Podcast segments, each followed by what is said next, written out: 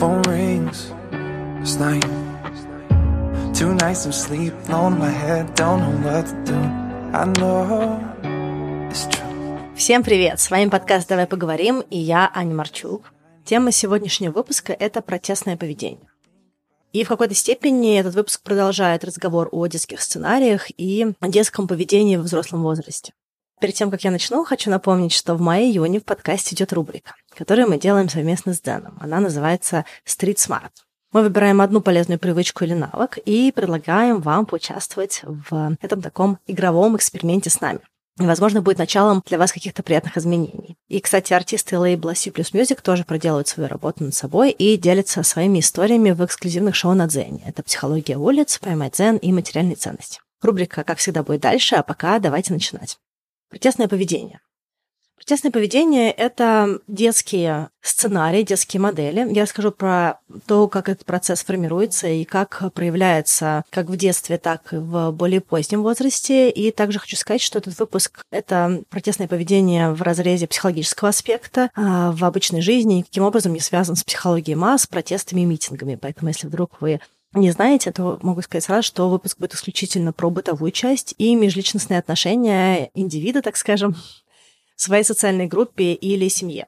Тесное поведение, оно во многом формируется в три года, когда ребенок проходит этот свой процесс отрицания, нежелания ничего делать, такой то, что называется кризисом трех лет, когда ребенок бунтует на все и совсем не согласен. Но если это дальше сохраняется и часто ребенок так себя проявляет, то, скорее всего, речь идет именно о протестном поведении. И во многом оно привязано к отношениям в семье. И протестное поведение, оно может сохраниться с нами в взрослом возрасте. И если оно в таком же стиле осталось во взрослом возрасте, то во многом оно будет, скорее всего, выглядеть немножечко неадекватно или иметь какой-то деструктивный оттенок. Какие бывают вообще причины этого протестного поведения? Первая и большая причина это то, что потребности ребенка не закрываются, да, особенно те потребности, которые связаны с его эго, с его личностным развитием, с его волей и с его внутренним ощущением свободы. Когда, допустим, ребенка очень жестко контролируют или подавляют, говорят ему, что ему нужно есть, одевать, когда у него уже есть какие-то свои желания. Ребенок хочет одну конфету, а ему говорят, нет, ты такую не будешь, ты будешь есть вот эту конфету. Да, то есть, когда в любом большом и маленьком вопросе за него решают. В том возрасте, возрасте, когда ребенок какие-то базовые решения уже может принимать самостоятельно. Или, допустим, туда же относятся, когда подавляют волю ребенка, да, когда ему дают понять, что он э, сам ни на что не способен, и как-то еще дополнительно его задавливают. Либо туда же может идти обратная сторона. Это какой-то сверхопекающий родитель, который настолько переживает за ребенка и хочет для него сделать максимально удачно все, что он э, на себя родитель берет ответственность за все, что ребенок делает, э, хочет и прочее. Да? Таким образом, так же как контролирующий родитель, только в другом немножечко виде, он забирает у ребенка право на собственный выбор, право на принятие решений и на какие-то минимальные даже самостоятельные сценарий, что ли, да, то есть какое-то как бы самостоятельное действие. Протестное поведение ребенка в данном случае это желание выстраивания своего поля, своих интересов и отвоевывания, условно говоря, своего пространства в том или ином виде, насколько ребенок в состоянии это сделать. И еще одна причина протестного поведения – это запрос на внимание. Это ситуация, когда ребенок не знает, как еще получить внимание родителя, кроме как определенным протестом, бунтом, манипуляциями, запросом на демонстративность какую-то. И тут какой какой-то степени тоже это все про потребности, которые не закрываются, да, когда у ребенка э, нет другого способа получить внимание родителя. И ребенок знает, что только если он будет много просить и требовать, и быть достаточно жестким, вызывающим какую-то яркую эмоцию родителя, тогда он только получит. И ребенок все время должен быть в какой-то степени креативным для того, чтобы эту потребность закрыть. Какие бывают способы проявления этого протестного поведения в детстве?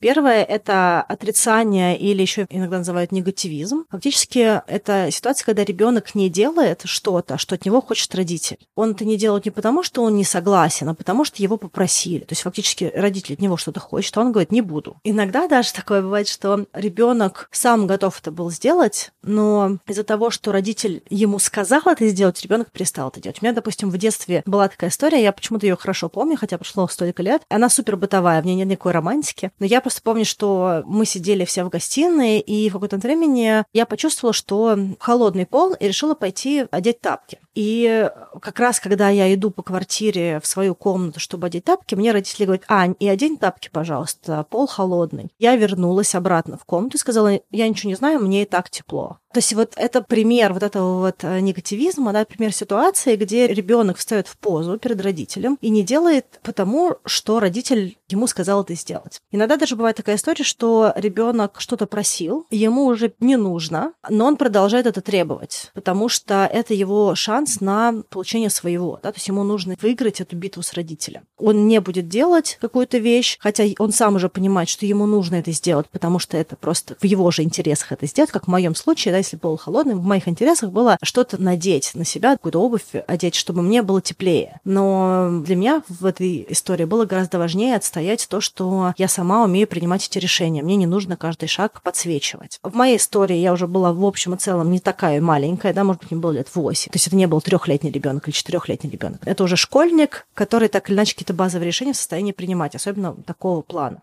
Еще один способ протестного поведения – это молчаливое поведение. Когда ребенок не реагирует, молчит, отворачивается, или, допустим, вы точно понимаете, что он вас слышит, вы даже видите по каким-то движениям тела, что он услышал, но он притворяется, что он вас не услышал. И он это делает исключительно потому, что он таким образом отстаивает свое право на свою свободу, на свое принятие решений. И еще одна форма протестного проявления в детстве – это бунтарство. Во многом бунтарство, в отличие от предыдущих способов, направлено не на взрослого, когда ребенок только общается с родителями, с кем-то значимым, а бунтарство может распространяться и на другие группы людей. Допустим, это какой-то бунтующий ребенок в детском саду, который говорит, что он не будет спать. Допустим, когда вот, я не знаю, сейчас в детском саду есть, наверное, нет этого дневного сна. Но когда я была маленькая, всех обязательно заставляли спать. И были дети, которые просто говорили, что не спать не будут днем, да, и устраивали из этого сцену. Хорошая часть бунтарства – это то, что ребенок формирует формирует у себя защиту, умение защищать себя, отставить свои интересы и свои потребности, не боится эти потребности транслировать. Но менее конструктивные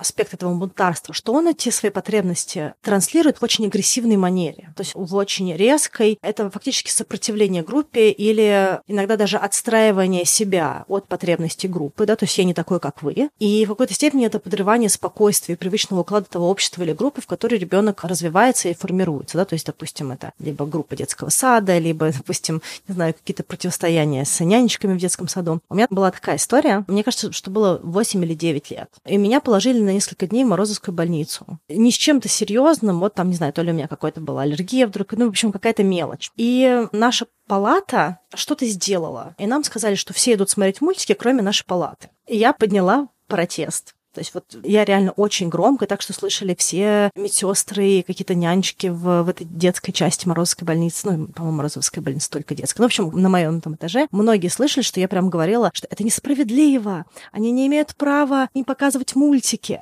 Да мы вообще скажем родителям, да кто они такие?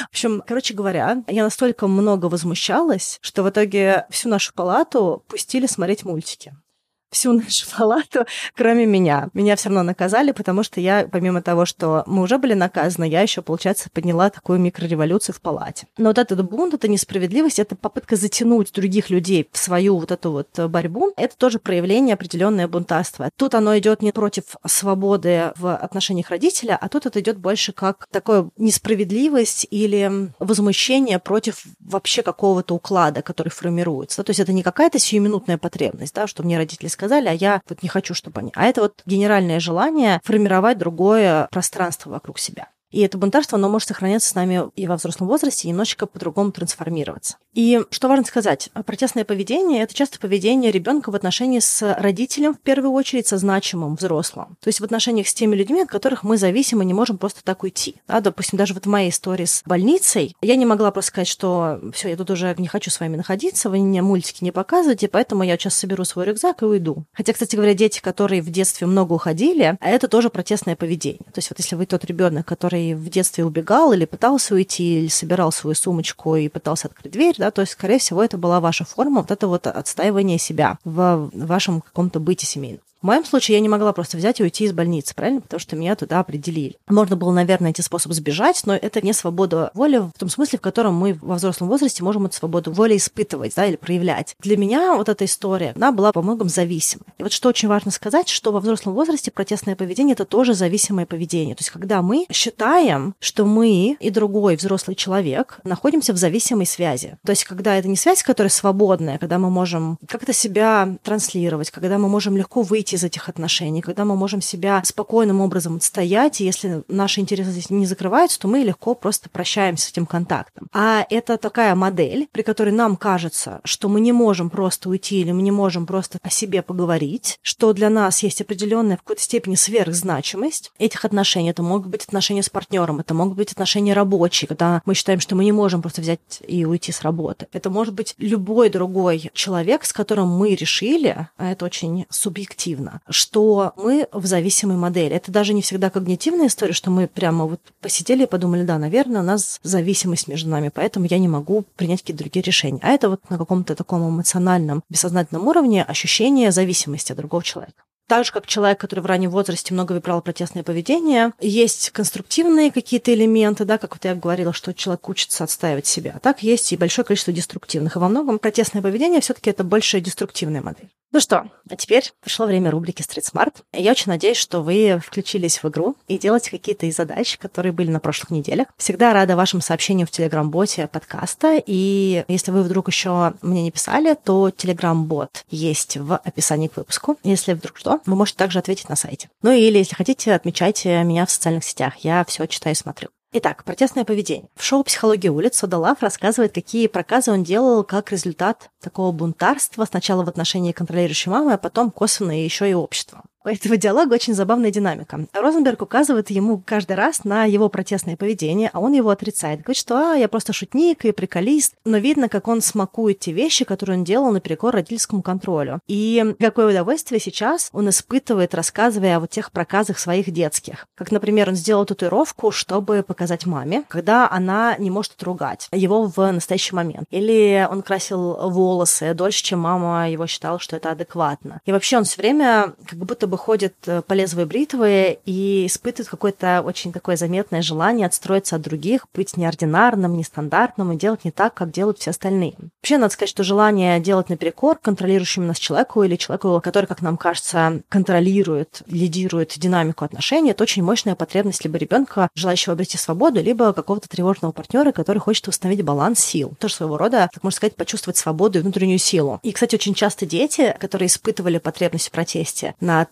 например, родительским контролем, вырастают во взрослых, которые хотят быть нестандартными, яркими, оригинальными или необычными. Да? То есть такая есть очень острая потребность. И это может быть хорошая внутренняя мотивация, которая сформировалась как результат потребности в свободе. Что я предлагаю сделать на этой неделе? Я предлагаю подумать о тех паттернах поведения, которые нас не очень обслуживают. И задача обратить внимание на наши такие протестные бунтарские сценарии, подумать, против кого мы бунтуем и какие наши потребности требуют внимания. Ссылка на выпуск, кстати говоря, будет, как всегда, в описании. Я хочу вам показать, как это протестное поведение может проявляться во взрослом возрасте. Первый пример – это то, что взрослый легко и очень ярко, очень резко отстаивает свои позиции. Иногда это может выглядеть как просто человек с вами обычно разговаривает, но что-то его перемкнуло, и он просто резко нападает. И вот в этом желании сохранить себя и отстоять себя, он готов поссориться с кем-то готов потерять людей. В некоторых случаях каких-то крайних человек даже может так сильно себя отставить, что он может потерять работу. Допустим, есть люди, которые все время рассказывают, что у них какие-то очень неадекватные руководители, и с ними все время очень быстро расстаются на работе, да, то есть они не могут удержаться ни на одной работе. Частично вот эта вот стилистика общения, да, и почему, допустим, у человека не получается выстроить отношения на работе, она привязана как раз вот к этому желанию отстаивать себя, да, то есть невозможность подчиниться другому человеку, даже который логически является его, к примеру, руководителем или человеком, который дает ему работу или ставит ему задачи. Кстати, хочу сказать, что вот эта вот важность, то есть то, ради чего человек бьется, она не всегда реальная. И за ней стоят иногда другие потребности. Иногда, кстати говоря, эмоциональная просто потребность. Да? То есть человек борется за внутреннее ощущение свободы. Или ну, потребности могут быть абсолютно разные. Да? У каждого они свои. Про это больше можно почитать, если вам интересно, в книге Маршала Розенберга, которая называется «Ненасильственное общение». Мы в подкасте много раз про эту книгу говорили и даже делали выпуск на эту тему. Там как раз очень заметно показано, как есть то, что мы транслируем, контролируем и за что мы готовы бороться, а есть наша какая-то такая вот потребность первого уровня, которую нам иногда даже очень страшно озвучить, иногда мы даже ее до конца не понимаем, но мы находимся вот в этом таком противостоянии за что-то. И даже если в этот момент закрыть потребность вот эту вот верхуровневую, то глубинная потребность, она никуда не уйдет первично. И вот поэтому очень важно понимать, за что мы на самом деле здесь боремся, и, возможно, мы можем по-другому запрос отправить. Второе, как проявляется протестное поведение, я уже сказала про это, это стремление быть нестандартным, ярким, ярко иногда одеваться или каким-то образом выглядеть намеренно не так, как принято в том обществе, в котором мы находимся. У меня последняя корпоративная работа была в фармкомпании. И я не просто была в фармкомпании, я была в фармкомпании в отделе, который занимался рецептурными препаратами. То есть такая более серьезная часть бизнеса, более медицинская, то есть она больше привязана к работе с врачами, с лидерами мнения, с конференциями. Да, это те препараты, которые часто выписываются по рецепту. В общем, так или иначе, более серьезный бизнес. Да. Я пришла, в общем и целом, из то, что называется в корпоративном бизнесе FMCG. То есть это вот продукты массового спроса, быстро оборачиваемые продукты. И для меня вообще такой вот какой-то очень серьезный стиль, он мне не свойственен. Он мне, в принципе, не очень свойственен по жизни. Я достаточно в какой-то степени детская по своему отношению к жизни, да, какая-то более игривая. Именно по жизни, да, как в работе я делала то, что нужно. Но для меня, наверное, вот этот вот стиль такой вот прям совсем медицинский, он для меня был очень чуждым. И для меня было очень важно сохранить вот эту какую-то молодость духа, эту динамику. И то, как я одевалась в офисе, очень сильно бесило очень многих моих коллег. Особенно поначалу. Дальше уже, когда я какое-то время поработала в этой компании, мои коллеги начали меня ценить за ту работу, которую я делаю, и за то, что я приношу бизнесу, и за то, как выстраиваются наши отношения. Но на первых этапах я их откровенно бесила, потому что у меня были яркие колготки, у меня были какие-то очень нестандартные кофточки, там что-то еще. То есть я для них выглядела просто как вот человек из детского сада, если так можно сказать, да, то есть вот как будто бы они вообще не понимали, что я здесь делаю. У меня заняло время, что чтобы сохранить себя и при этом показать им ценность в бизнесе. Может быть, я это слишком сильно рисую для того, чтобы, может быть, вам кажется, что там я совсем как-то дурацки выглядела. Но глобально смысл в том, что мне хотелось оставаться яркой. Мне хотелось носить яркие цвета на работу, какие-то не только черно-белые или серые. И мне хотелось сохранить свою индивидуальность. Часто люди, которые хотят быть нестандартными, они делают что-то, что не принимается системой или обществом, в котором они находятся. Они не любят следовать правилам. Иногда даже просто потому, что им не хочется им следовать. То есть это даже не про то, что нравится вам правило или нет, а про то, что если есть такое правило, то часто человек, если он очень сильно стремится к этому нестандартному поведению или какому-то действию, отличающемуся от привычных норм, то он будет саботировать правила просто потому, что эти правила написаны. Кстати говоря, если вы смотрите сериал про миссис Мейзел, Marvelous Mrs. Мейзел, да, на английском, не знаю, как перевели, то на эту тему есть классный отрезок в последней серии сериала. Не буду спойлерить никому, если вы еще не посмотрели, но вот а, момент, когда она взяла микрофон, там прям очень хорошо говорится про правила. Следующий пример протестного поведения – это сведение счета. Человек с протестным поведением очень сильно чувствует эту несправедливость и очень старается отставить себя и свою ценность в отношениях. И часто, кстати говоря, человек видит несправедливость там, где ее может не быть. К примеру, в книжке «Подходим друг к другу» или «Attached» на английском есть классный пример про телефонный звонок когда не помню, по-моему, девушка, девушка звонит парню на работу, а он ей не отвечает и э, перезванивает, когда заканчивается у него встреча. И когда он ей перезванивает, она не подходит. А не подходит она не потому, что она занята, а потому что когда она позвонила, он не подошел. Там вот в книге прям показано, что если партнер который перезванивал потом, у него безопасная привязанность, да, secure, то он понимает, что вот эта вот модель, она привязана не к тому, что человек действительно не подошел, а к тому, что вот есть эта тревога за то, что, может быть, меня недостаточно любят, потому что на мой звонок не подходит или меня заставляют ждать. И вот второй партнер, он объясняет первому, что извини, что я сразу не подошел, я был на встрече полтора часа, у меня было совещание, да, и тогда человек как-то переключается сразу такой ха-ха-ха, хи-хи-хи, все нормально, да, конечно. То есть желание сводить счеты, там, типа, я ему звонила, пусть теперь он мне звонит. Он мне подарил подарок, тогда я подарю. Если мне не подарил, то я не подарю. Да, то есть вот все время вот это вот как бы keeping score. Это история тоже про протестное поведение. Как вы со мной, так и я с вами. И она идет с определенной тоже вот такой вот потребности в сохранении какой-то своей вот этой вот значимости, своего пространства и своей ценности в отношениях, какой-то своей внутренней свободы. Чаще, чем нет, протестное поведение – это все-таки деструктивное поведение. И стиль общения – это скорее пережитки детских моделей, которые не так хорошо работают во взрослом возрасте и могут выглядеть не совсем адекватными, когда человек вырастает. Особенно в современном мире, где люди работают все таки над собой и стремятся к какому-то прямому, нетравмирующему диалогу или общению. И поэтому очень важно вот эти все штучки в себе подмечать. Даже если нам кажется, что что-то вполне логично, важно понимать, от чего мы здесь отталкиваемся. Мы действительно не хотели поднять трубку сейчас? Или мы это делаем вопреки, чтобы человеку что-то доказать? Очень хорошо бы в себе такие штучки подмечать. Еще один способ деструктивного вот этого вот протестного поведения как в детстве, это замолчать, не говорить, или такое наказание молчанием. У нас, кстати говоря, был выпуск про наказание молчанием. Если хотите, можете послушать. Если у вас есть такая модель, особенно если вы практикуете такую модель во взрослом возрасте с вашим ребенком, то, пожалуйста, послушайте этот выпуск. Возможно, он что-то вам новое даст или каким-то образом, может быть, трансформирует вашу модель общения. Но еще один способ протестного поведения – это наказание молчанием, это обидеться, это не отвечать, игнорировать, не брать трубки, если человек звонит, хотя вы можете подойти подойти. Ходить по квартире надутым и со сложным лицом, и при этом, когда спрашивают, что с тобой происходит, говорить, все окей, ничего не происходит, все хорошо. Или вообще просто ничего не отвечать, а просто вот,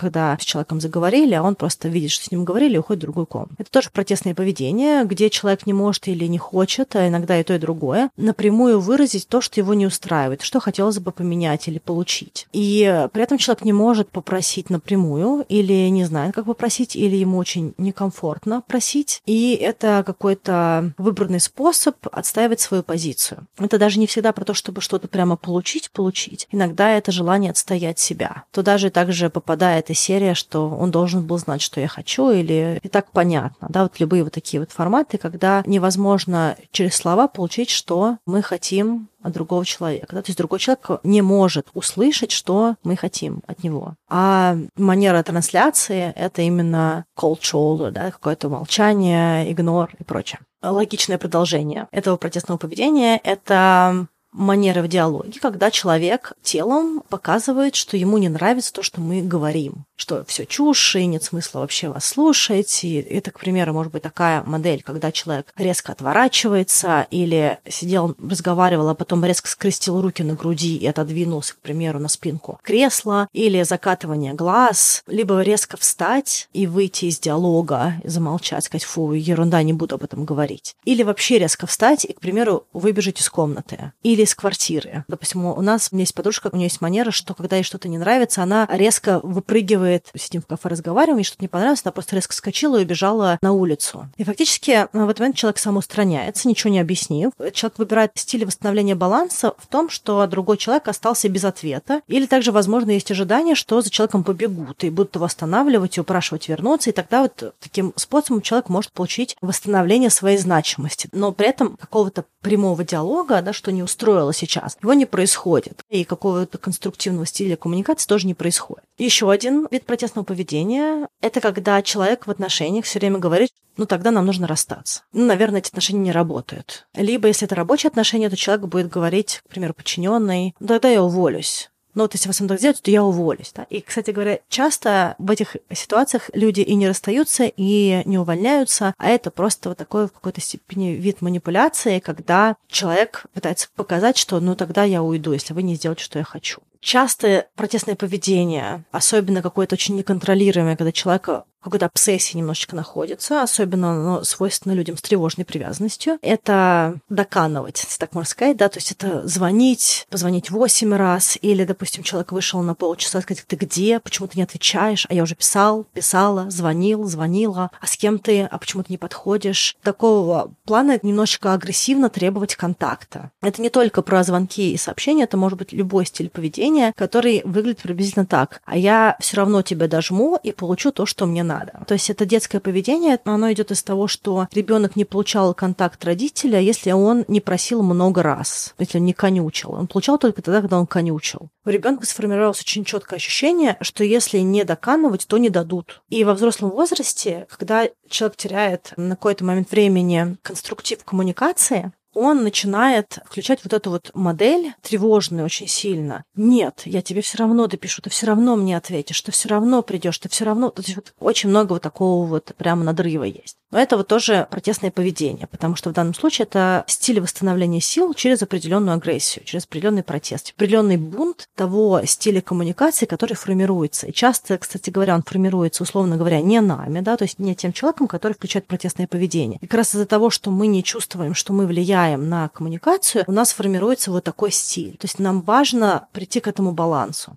Еще один способ – это вообще, в принципе, создание нестабильности отношений, когда человек либо, допустим, никогда не дает то, что называется коммитмента, да, то есть какого-то обещания, все время держит человека как будто бы немножечко подвешенным, либо даже создает какую-то ненужную, вообще какую-то ревность в отношениях. Не то, чтобы есть какой-то хороший момент для того, чтобы создать ревность в отношениях, да, то есть то, что я пытаюсь сказать, что иногда в отношениях ревность, она просто случается, потому что, допустим, кто-то из нас более уязвимый, нам что-то показалось, или мы как-то вот почувствовали себя. А бывает, что человек намеренно создает ситуации, чтобы заставить партнера ревновать, показать какую-то фотографию из бывших отношений или сказать, что ой, а бывший там то-то, то-то делал. То есть каким-то образом все время подрывает для другого человека баланс этих отношений, как будто бы выравнивая баланс за счет того, что другой человек как будто бы должен за нас больше держаться, если он ревнует.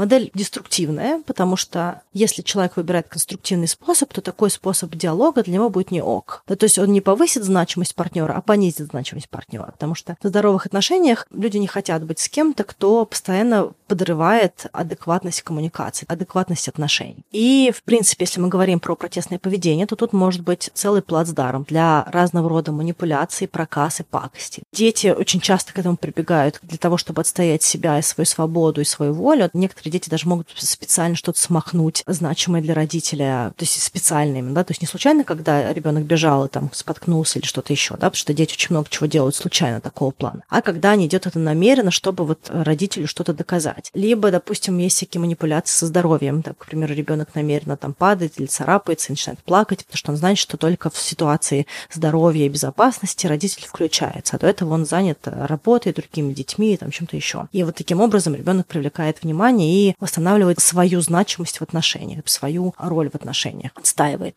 Если говорить про типы привязанности, и про это, кстати, очень классно и понятно написано в книге «Подходим друг к другу», мы тоже на эту книжку уже ссылались в подкасте в предыдущем периоде. Если вообще говорить про стили привязанности, то часто протестное поведение свойственно либо тревожному партнеру, либо избегающими, но у них могут быть разные стили этого протеста. К примеру, избегающий партнер может отказываться, к примеру, быть в диалоге, то есть говорить, что все, диалог закончен, не хочу об этом говорить, а или вставать и уходить. Так как он теряет контроль, в этот момент как бы у него перемыкают эмоции, он дальше не знает, как действовать. Либо он может предлагать завершить отношения, потому что ему становится много всего этого. Тревожный партнер, кстати, тоже может предложить завершить отношения, но он на самом деле не хочет их завершать. Также тревожный партнер может стимулировать эту ревность, сводить счеты и там названивать очень много для того, чтобы добиться от человека ответа. Но так или иначе, большинство вещей тот и другой партнер могут делать, просто это может немножечко по-разному проявляться. Потому что и тревожный, и избегающий партнер это так или иначе не самые конструктивные стили привязанности, формирования привязанности и сохранения привязанности в отношениях. В любых отношениях, да, это не только про отношения партнеров, это может быть и отношения на работе, это может быть дружеская динамика, что-то еще.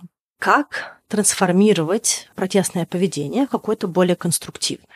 Первое, это важно понять, а что я вообще хотел, когда я стал себя вести протестно. Не в смысле я хочу, чтобы он страдал. А что я хочу для себя? То есть какие мои потребности не закрываются сейчас? В балансе, допустим, или в самостоятельности, или в близости, или в свободе, да, то есть вот что сейчас я хочу получить, почему я так себя плохо почувствовал. И через уязвимость учиться говорить о своих потребностях, даже если это какая-то, может быть, такая вот стилистика, когда нам нужно признать, что нам больно или страшно, или волнительно, волнительнее, что-то еще. И вообще учиться говорить о своих потребностях без манипуляций, игр и агрессии. Еще один момент – это учиться говорить и договариваться с другими людьми без конфликта и давления. Про это тоже много есть в книжке Маршала Розенберга. Как быть ассертивным и как понимать свои потребности, и как учиться говорить про них, не подавляя других людей и не агрессируя других людей. Важный момент в трансформации из протестного поведения в какое-то другое, более конструктивное, это учиться закрывать свои потребности самостоятельно и также не придавать сверхзначимости отношениям с другими людьми. Потому что протестное поведение, оно существует в зависимых отношениях. И если мы с другим человеком ведем себя вот в таком вот протесте, то, скорее всего, мы себя чувствуем зависимыми от этих людей. Потому что в противном случае могли просто уйти, получить где-то еще. Очень важный момент – это в том числе не стремиться получить все только в одних отношениях какой-то степени вот эта зависимость от другого человека, она привязана к тому, что, возможно, у нас слишком мало окон для того, чтобы закрыть свои потребности. И тогда нужно расширять круг контактов, круг общения. Допустим, если мы пытаемся все получить только от нашего партнера, то нам нужно принять, что партнер не обязан поддерживать все наши хобби, интересы, увлечения и быть для нас доступным в любой момент, когда нам это важно, а возможно искать других людей, сформировать дружеский круг общения, искать единомышленников, людей по интересам и какие-то наши увлечения увлечения или какие-то наши потребности учиться закрывать, а, возможно, менее близким кругом общения, какими-то другими контактами. Не все и не всегда можно закрыть, но какие-то вещи можно закрыть э, вместе с другими людьми или получать вместе с другими людьми и быть более свободными внутри за счет того, что у нас есть альтернативы. Мы не в зависимой позиции больше. Мы в позиции, где мы можем выбирать окружение. Это уже не какой-то один родитель, который обеспечивает нашу жизнь. Это много людей в мире, которые могут нас поддержать. И также учиться эти потребности закрывать просто самостоятельно, да, то есть если мы хотим что-то поделать, это окей, иногда это поделать без других людей. Допустим, мы хотим пойти на пляж, нам не обязательно нужно доконать партнера или искать друзей, мы просто можем взять, собраться и полежать на пляже. И, в общем, отлично провести время. Не все всегда нужно закрывать другими людьми. Учиться закрывать свои потребности самостоятельно и давать себе самому, самой свободу вот таких каких-то решений или вещей.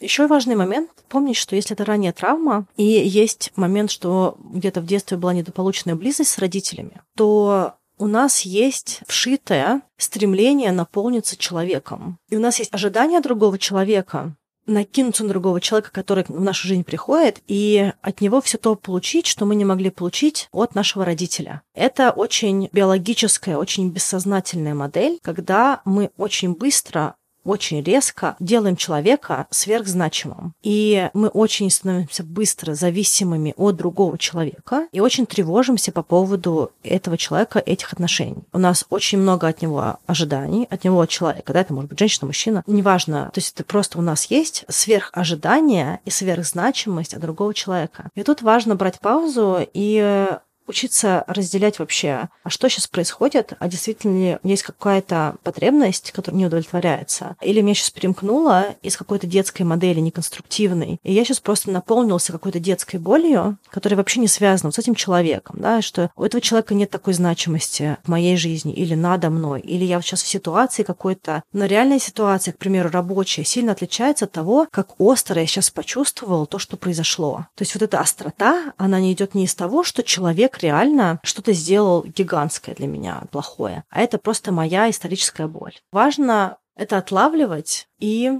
возвращаться чуть-чуть, может быть, более, особенно в самом начале, когда вот эта работа будет делаться, возвращаться через мозг немножечко, да, то есть в том смысле, что у нас очень много вещей в жизни, которые мы делаем на автомате, да, но вот в таких ситуациях мы не можем это делать на автомате, нам нужно включаться все время. Такая ручная надстройка, да, должна быть, что мы все время берем паузу, обдумываем и в диалог возвращаемся уже оценив, уже подумав о том, что произошло. И иногда даже бывает, что мы можем на первых порах перемыкаться эмоционально, и, возможно, нам нужно где-то потом просто учиться извиняться за то, что с нами произошло, и как-то это корректировать в процессе. Потому что, возможно, может не получаться сразу это корректировать. Еще один момент – это менять свою жизнь так, чтобы было меньше ситуаций бессилия, на которые хочется реагировать вот таким протестом. Это во многом история, где мы учимся формировать финансовую свободу, то есть у нас всегда есть какие-то свободные средства, которые, если что, мы можем потратить. И это даст нам свободу, если что, уйти от какого-то доминирующего, очень тяжелого руководителя или какой-то компании, где на нас как-то сильно давят, да, или мы не можем как-то себя чувствовать реализованными в этой работе. Также подумать, если у нас достаточно окружение, которое принимающее, которому мы можем доверять, или что у нас на работе, да, мы реализовываемся там или нет, или какие у нас отношения в семье. То есть вот думать о том, если у нас такие люди в окружении, которые очень сильно нас подавляют и все время триггерят эту детскую травму, травму того, что мы не можем восстановить баланс отношений, что мы все время в зависимой роли, что другой человек полностью подавляет нас или во многом подавляет нас, или что мы все время себя чувствуем незначимыми в этих отношениях, и стараться корректировать так свою жизнь а, шаг за шагом, чтобы этого бессилия, этой незначимости становилось меньше, нашей внутренней незначимости, нашего внутреннего бессилия. И искать эту гибкость, эту свободу. И в какой-то степени восстановления какого-то контроля или какого-то восстановления баланса нашей жизни. И чем более реализованными и принятыми нашим окружением мы будем, в том числе, чем более принятыми нами самими, мы себя будем чувствовать, тем комфортнее нам будет использовать другие, более конструктивные, более неконфликтные стили коммуникации и не прибегать к протестному поведению. На сегодня это все. Надеюсь, выпуск был полезным. Пишите свои мысли, свои ситуации в Telegram-бот, отмечайте меня в ваших социальных сетях. Я с вами прощаюсь и услышимся с вами на следующей неделе. Пока-пока. Yeah, I promise if you could just find a way, then I know we could find a way.